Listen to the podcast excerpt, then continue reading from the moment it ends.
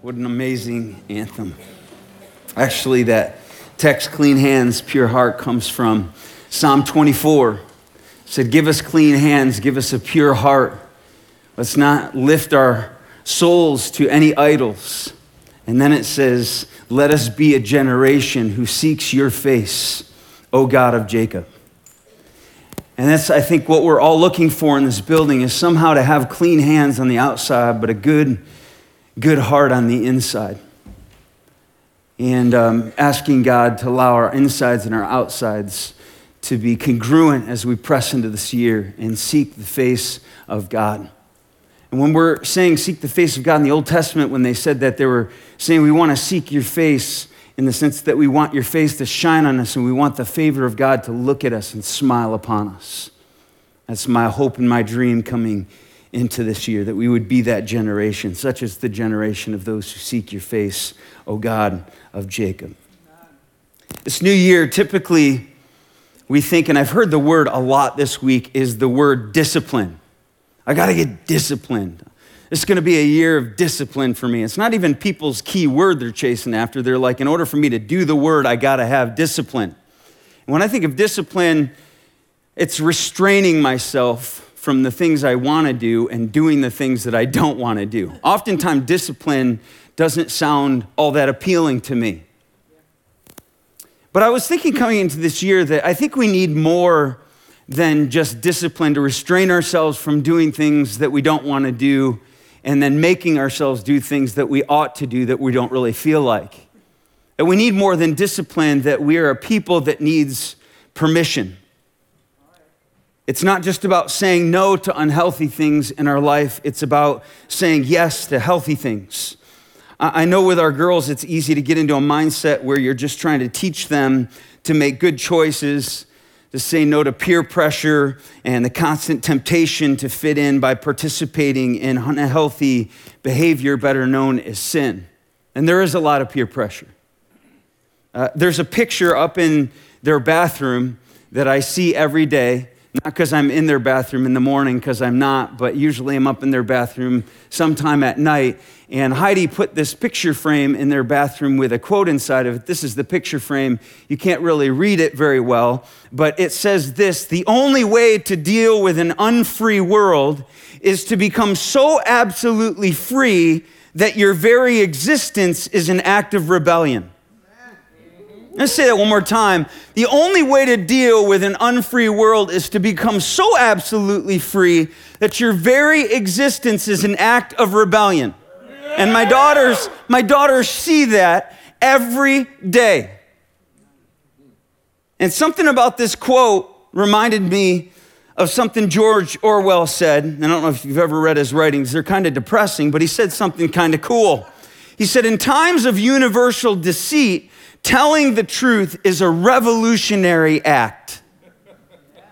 So when I think of rebellious and I think of revolutionary, a lot of times you, you don't put those in a positive light. But in order to be a rebel in our world, to not do what everybody else is doing, you're actually going to have to have clean hands and a pure heart for something revolutionary and rebellious, an uprising to take place, an insurrection to take place for the good.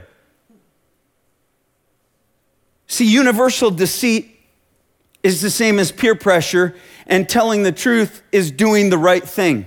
That's a revolutionary act these days. And just to set the record straight, peer pressure isn't just a teenager thing. It's an adult thing as well. We are knowingly and unknowingly being shown and told what we need to be and to do in order to fit in, to be seen as normal in Americana, and ultimately to be accepted by those around us in the majority, or what they tell us the majority are. It got me thinking this week about peer pressure and its power on everyone these days. And I looked up peer pressure and I found a definition. Peer pressure is when an individual or group of people attempts to cause another person to conform to some type of universal unwritten code. At a point you don't even know why you're doing it anymore. You just realize so many people are doing it, it must be the thing to do to fit in.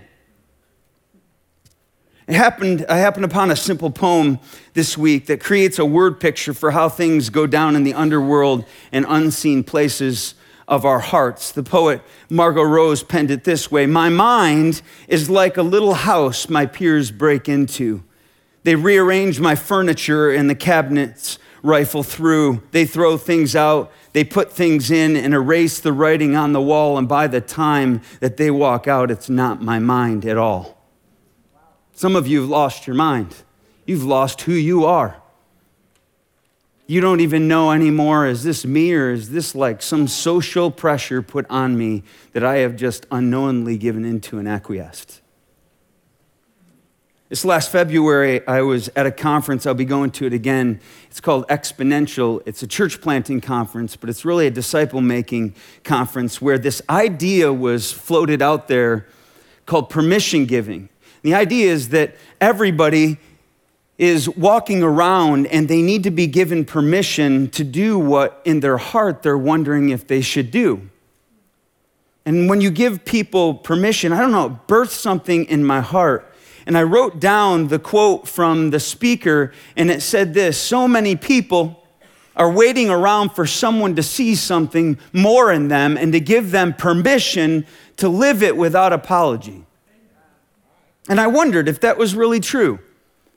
And the more I've tested out this theory on myself and other people this year in the trenches of everyday life, the more I'm convinced it is, that we do need permission. Someone to come up and say, "Do it. Do that thing. You have permission. Permission granted." As a church, I've often wondered how to combat the spirit of the age and the new norms that are force-fed to us every day in schools and colleges and the media and Hollywood and sometimes even families of origin. I've wondered how to uphold truth when what's being touted as true isn't truly true and what's being fed to you as real isn't really real. So then how do you stand against what the world says is natural and normal when a disciple of Christ reads the Bible and it declares it is unnatural and abnormal?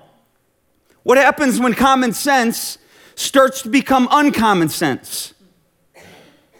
And at the start of the year, I felt it was important as your pastor to speak into this pervasive problem of peer pressure.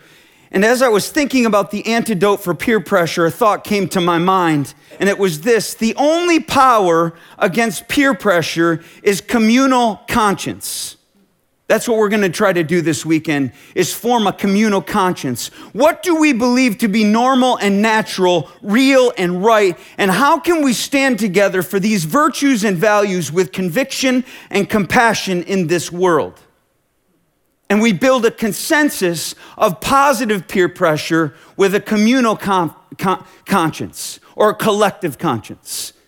And I'm gonna stand up here and give you permission to believe some things, feel some things, do some things, and want some things that out there is gonna be revolutionary and rebellious.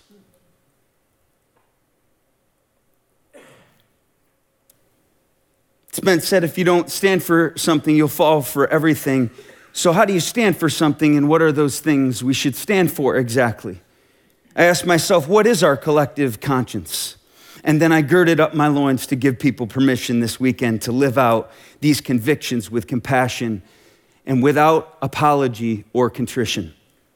To encourage people to settle the matter in their hearts, that they are okay with being different than the status quo, being crammed down our throats, killing everyone subtly and slowly like asbestos. As the great theologian Jim Morrison from The Doors said, "Where's your will to be weird? Where's your will to be weird?" We feel so harassed by social guilt, don't we? We're caught in indecision about so many things. We need permission to reclaim what's natural and normal again.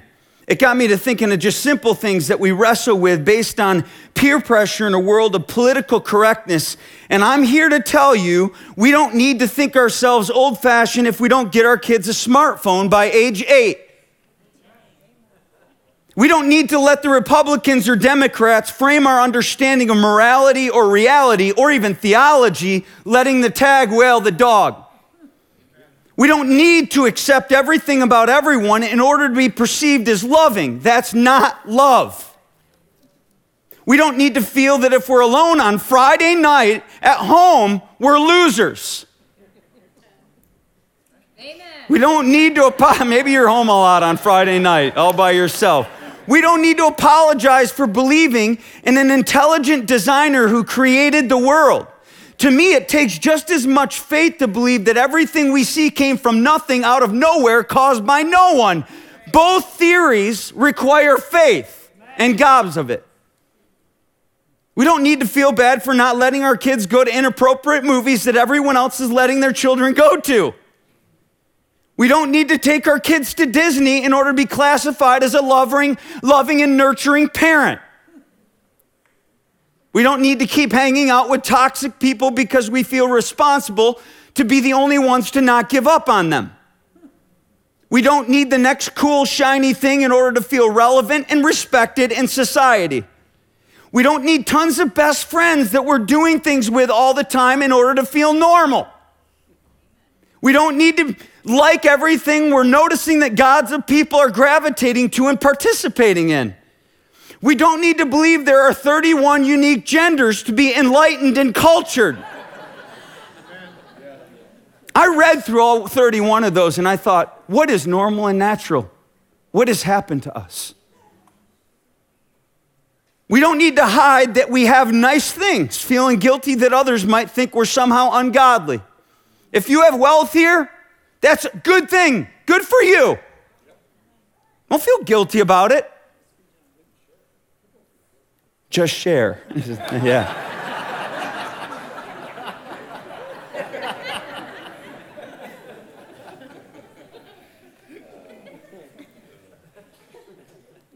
We don't have to feel like a horrible parent when our three-year-old isn't behaving in public. And we don't really need to feel guilty for disciplining our kids in public when they're misbehaving.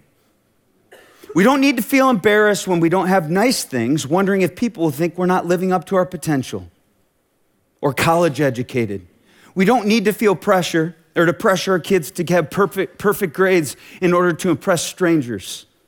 We don't need to feel bad for having values that run counter to a culture where everything's tolerant. We don't need to feel antiquated when we won't buy our daughters birth control just in case. We don't need to please everyone or appease everyone. I'll have you know, being disliked by some people isn't abnormal. Talk to Jesus about that. We don't need to feel guilty when someone asks what we're doing tonight and we say nothing, and then they ask if we want to do something and we say, nah. We don't need to feel like constant attention or affirmation in order to feel important. It's actually cool to live with integrity and obscurity. Try it sometime. We aren't cruel if we don't let our kids play Fortnite with all their free time with all their friends. We don't need to feel bad when standing for what we believe hurts someone else's feelings.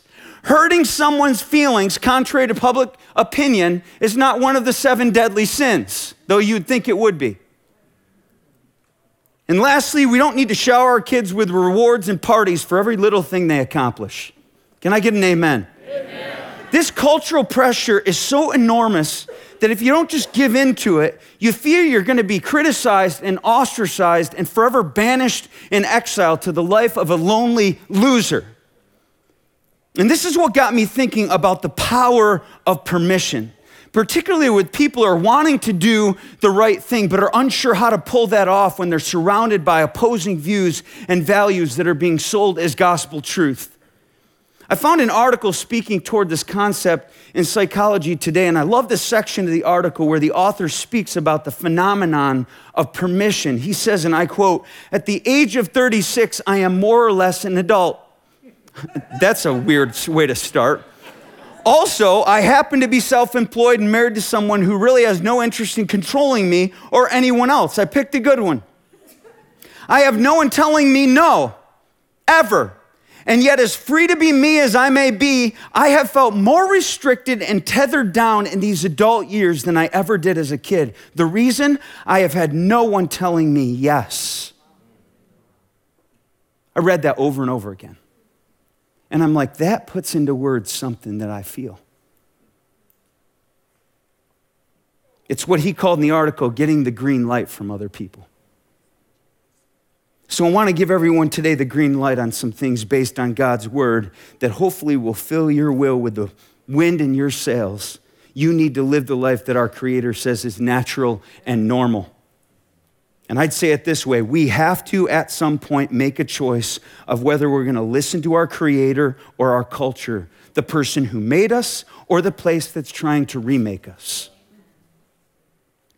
I woke up Tuesday morning with an idea of reading through all of Proverbs, right up to Proverbs thirty-one. I even learned how to be a Proverbs thirty-one woman. And this is the Bible's wisdom literature. Just to get permission from God to pull the trigger of truth and follow the Bible bullet wherever it goes. You can call it the twenty Proverbs of permission. And you can thank me because I came up with sixty-four of them. And I trimmed them down to just twenty. And I'm not going to elaborate on a lot of these because they speak for themselves. It's almost like a needless to say sort of a thing. And when I looked at the Proverbs through the lens of the power of permission, what God in his infinite, timeless wisdom shares with us, it's crazy how you read the Proverbs totally differently. So here we go. Proverbs eight, thirty, and thirty-one. I loved this. The author said, I was constantly at God's side. I was filled with delight day after day, rejoicing always in his presence, rejoicing in his whole world, and delighting in mankind. I got to thinking about that one. What a great worldview. I want Impact to wake up in the day with that mindset. I feel like waking up, I'm at your side, God. My day, I'm filled with delight day after day. I'm rejoicing in your presence, and I'm rejoicing in the whole world, and I'm delighting in humankind all over this planet. Is that how you see people functioning in this world? Not me. So I'm going to give you permission. You have permission to wake up and love each day, love God's presence, and love the whole world, delighting in humanity. Arm yourself with that spirit in the morning. You have permission to be like that. And believe me, if you're like that, you are gonna be the weirdest person in the world. And every single day, the weirdest person in the room. Who in the world loves the whole world and delights in humanity? And delights day after day and rejoices in the presence of God? Who does that?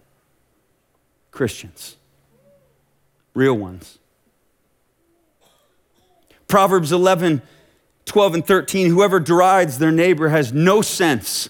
That means puts him down. But the one who has understanding holds their tongue.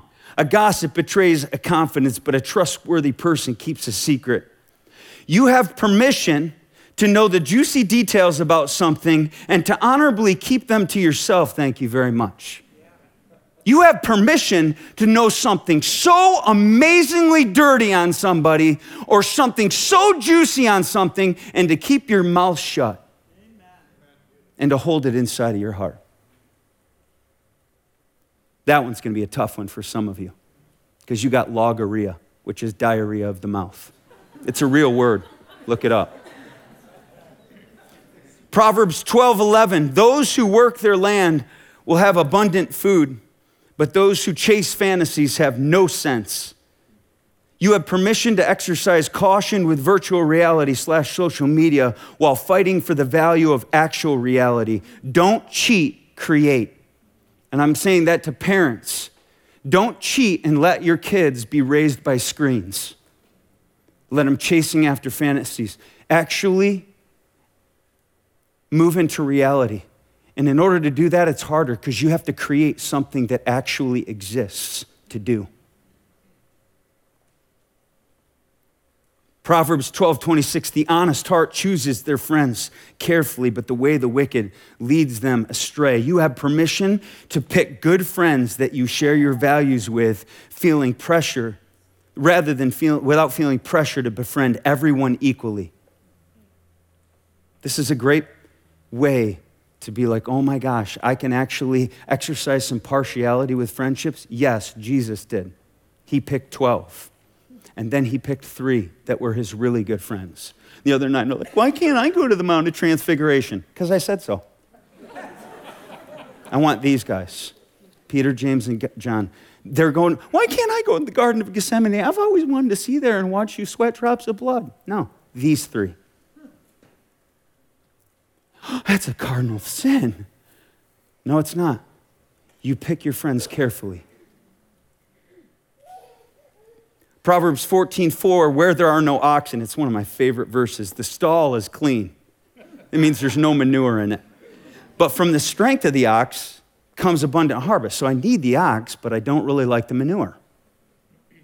And what they're saying poetically is you have permission to embrace that life. Your life can be messy and good at the same time.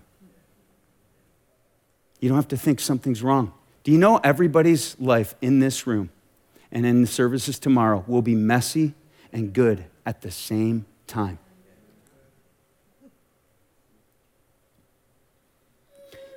Proverbs fourteen twelve, there's a way that seems right to a man, but the end, it leads to death.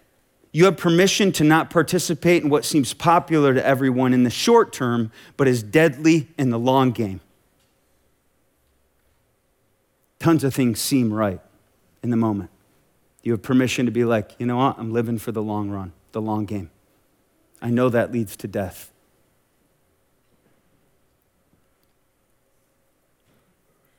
Proverbs fifteen thirty, light in a messenger's eyes brings joy to the heart, and good news gives health to the bones. You have permission to let your eyes and mouth promote positive vibes and values. Goes back to that worldview of God in the beginning.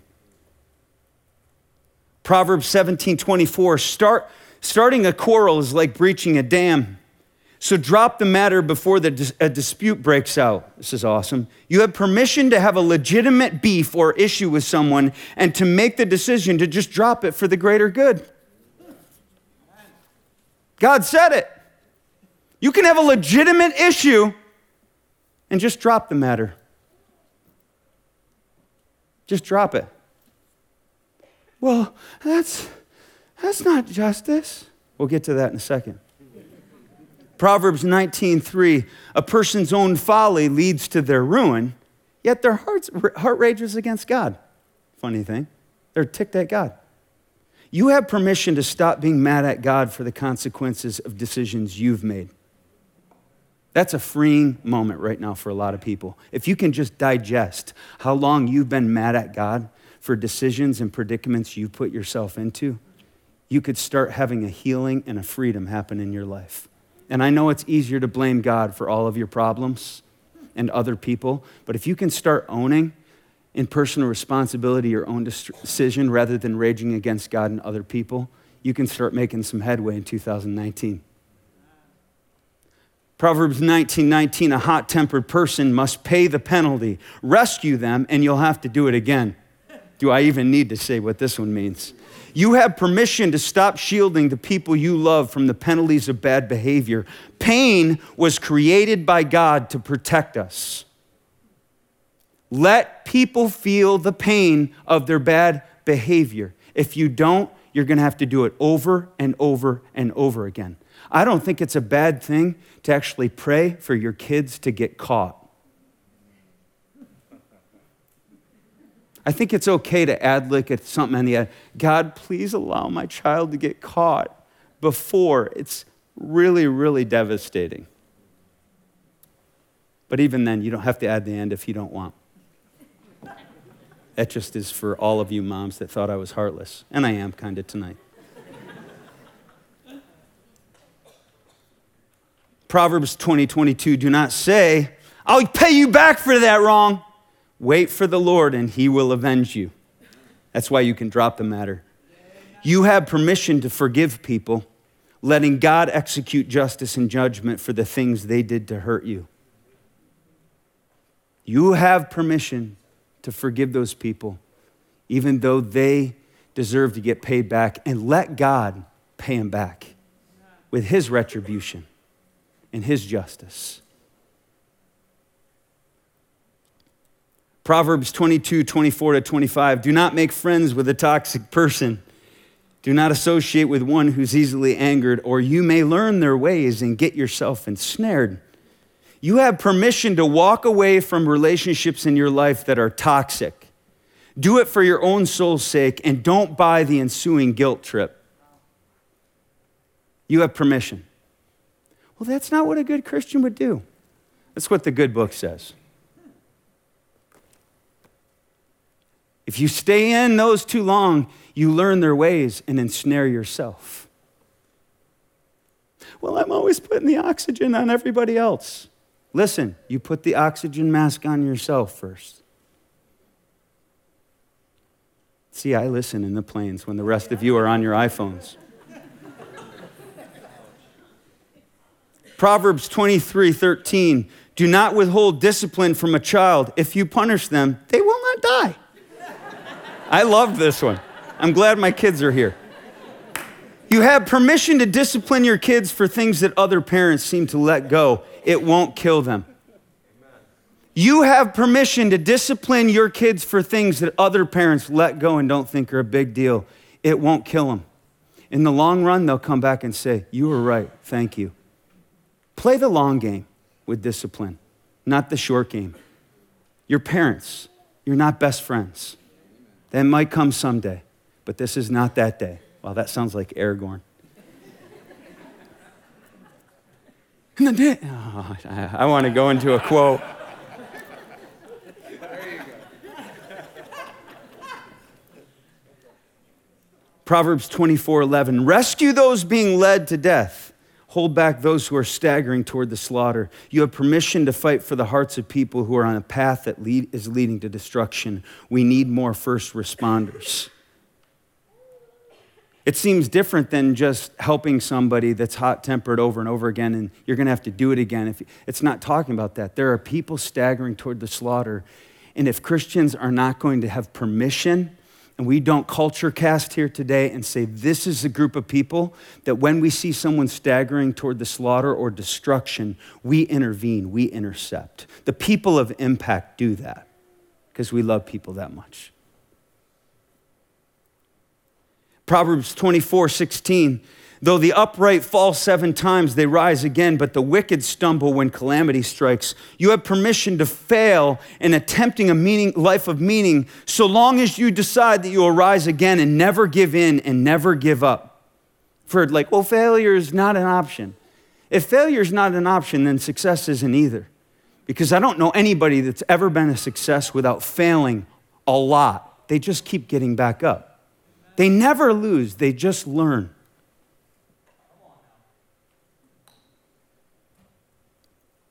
Proverbs twenty-six eighteen and nineteen, like a maniac shooting flaming arrows of death is the one who deceives his neighbor and says, oh, I was only joking. You have permission to stop using sarcasm as a way to make a point or share your opinion. It's maniacal communication, according to Proverbs. Maniacs do that. Not this, well, you know, the minute it isn't receivable, I was only joking. Don't let your kids do that. Now, you don't talk to your brother that way. And, and then I was only joking. We don't do that in this house. Why? Because God's word says don't do that. It's a flaming arrow of destruction that pierces people's souls. How many of you, sarcasm like for a few days is really cool, and then by the third day you want to punch somebody in the throat? It's because it's maniacal communication.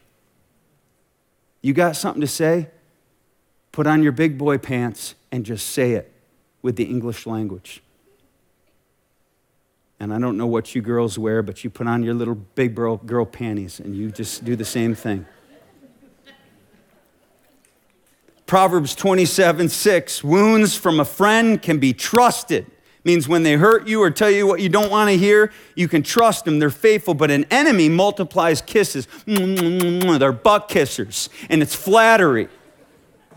It's amazing, way back here, butt kissing still existed. They multiply kisses, and it's flattery. You have permission to speak to the truth and love to your friends instead of avoiding the obvious day after day. Flattery is cruel, confrontation is caring and cool. A friend stabs you in the front, an enemy stabs you in the back. And we must be a community of faith, especially when we start life groups, that if you notice the obvious in someone's life, if somebody has a booger hanging out of their nose, say, you got a booger hanging out of your nose, I'm a friend, I'll tell you. It's that kind of thing. It's awkward. Somebody going to tell them they got a bat in the cave? Ever? Or it's like, no, I just don't want to offend them. It, we... If you build relational trust, should be the ones that stab them right in the front.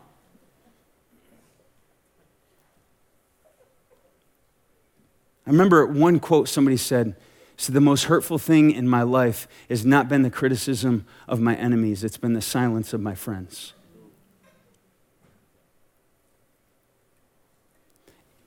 Just a few more, Proverbs twenty-eight one, the wicked flee though no one pursues, but the righteous are as bold as a lion. You have permission to believe that boldness accompanies those who choose to do what's right and that compromise breeds paranoia and insecurity. Proverbs twenty-eight thirteen, whoever conceals their sin does not prosper, but the one who confesses and renounces them finds mercy. I know this is hard to believe because concealing is way harder than revealing. You have permission to come out of hiding today, confess your secret sins, and finally find mercy and freedom. Concealing kills, revealing restores. Everything in our world is like just trying to dodge the issue and be elusive and evasive. And I'm telling you, if you can just say, I'm going to confess. Isn't that what James says? Confess your sins one to another that you may be healed. The effectual fervent prayer of a righteous man avails much, but it is preceded by honesty and renouncing that in community. This is our collective communal conscience. And there's people up here after the service that'll pray with you that you can confess to. And guess what you're going to find in this church? Mercy and grace in your time of need. The last one. Proverbs thirty-one thirty. Charm is deceptive and beauty is fleeting, but a woman who fears the Lord is to be praised. Don't check out of this one, guys, quite yet. You have permission to stop believing that your body image is more important than the beauty of a heart in love with God. It will fade. And guys, you have permission to be attracted to something more than body image. And to actually be looking at somebody. The sexiest, most beautiful thing is a woman who pursues and loves Jesus.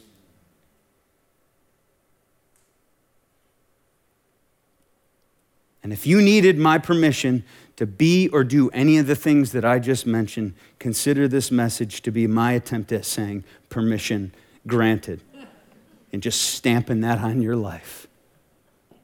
I was thinking permission often provides the transmission for someone to live on mission. And if you're going to live on mission, one of the first things is someone who is in leadership that you look up to, that's setting the tone, that's setting the culture, that's setting literally the spirit. It's called in Latin the genius loci, or the spirit, the protective spirit of place. The genius loci, or the protective spirit of this place, is to have permission to actually activate and mobilize in these things that I've shared out of God's word today. And to know that there's a consensus or a collective consciousness here that will say, through positive peer pressure, we're in this together. And we're going to be revolutionaries. And we're going to be rebels for the good. The last thing I wanted to share, and then we're going to sing Good Grace one more time, because I just want to. Greg McKeown said this, only by feeling the power of permission to stop trying to do it all, to stop saying yes to everything, can you make your highest contribution towards saying, towards the things that really matter. And I feel like we can get so lost in being so self-conscious about the peer pressure of the world.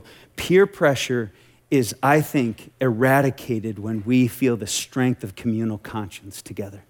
And we can get about the business of living out a life that really matters. This is what we believe at Impact. This is who we are. And you are free to start living this reality today. You have my permission. And you have God's permission, which is even a bigger deal.